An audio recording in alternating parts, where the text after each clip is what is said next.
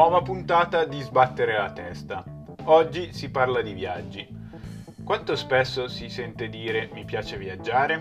Coi tempi che corrono forse addirittura è diventato una banalità dirlo, ma è anche vero che c'è una bella differenza tra il semplice professarlo e il farlo realmente. Innanzitutto il viaggiatore propriamente detto non è quello occasionale che si sposta solo per le vacanze, bensì colui il quale è alla continua ricerca di nuove esperienze. La soluzione a questo dilemma è data ovviamente da un viaggio itinerante.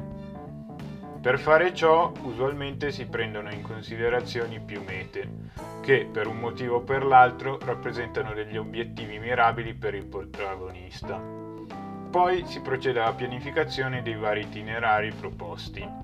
Si mettono in conto svariati aspetti quali mezzi di trasporto, alloggio e durata. Esistono delle ottime piattaforme come Culture Trip oppure Atlab Obscura che suggeriscono attività da svolgere oppure luoghi da vedere nascosti. Altra caratteristica fondamentale è la capacità di adattarsi a posti, cucine e orari strampalati, così come la disposizione di interagire con estranei, cose tutt'altro che scontate. So bene che può suonare come un requisito, ma un minimo livello di inglese è necessario. Anche un vocabolario basilare può bastare, poiché altrimenti si perde del tutto il brivido dell'avventura. Oggigiorno, ad esempio, è facilissimo viaggiare all'interno dell'Unione Europea senza alcuna difficoltà. Grazie all'interscambio tra i paesi si è raggiunto un livello di interconnessione senza precedenti e ciò è un'opportunità da sfruttare assolutamente.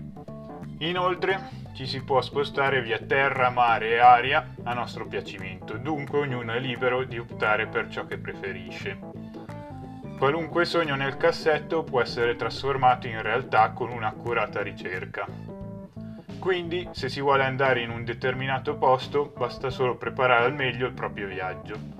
Per quanto riguarda l'avventura in sé, quella è la parte che si può lasciare all'improvvisazione pura. Riassumendo, basta pianificare bene per concedersi il lusso di improvvisare in giro per il globo. Due semplici concetti, ma molto potenti nella pratica. Il cittadino del mondo lo sa, detto questo semplicemente fa. Alla prossima!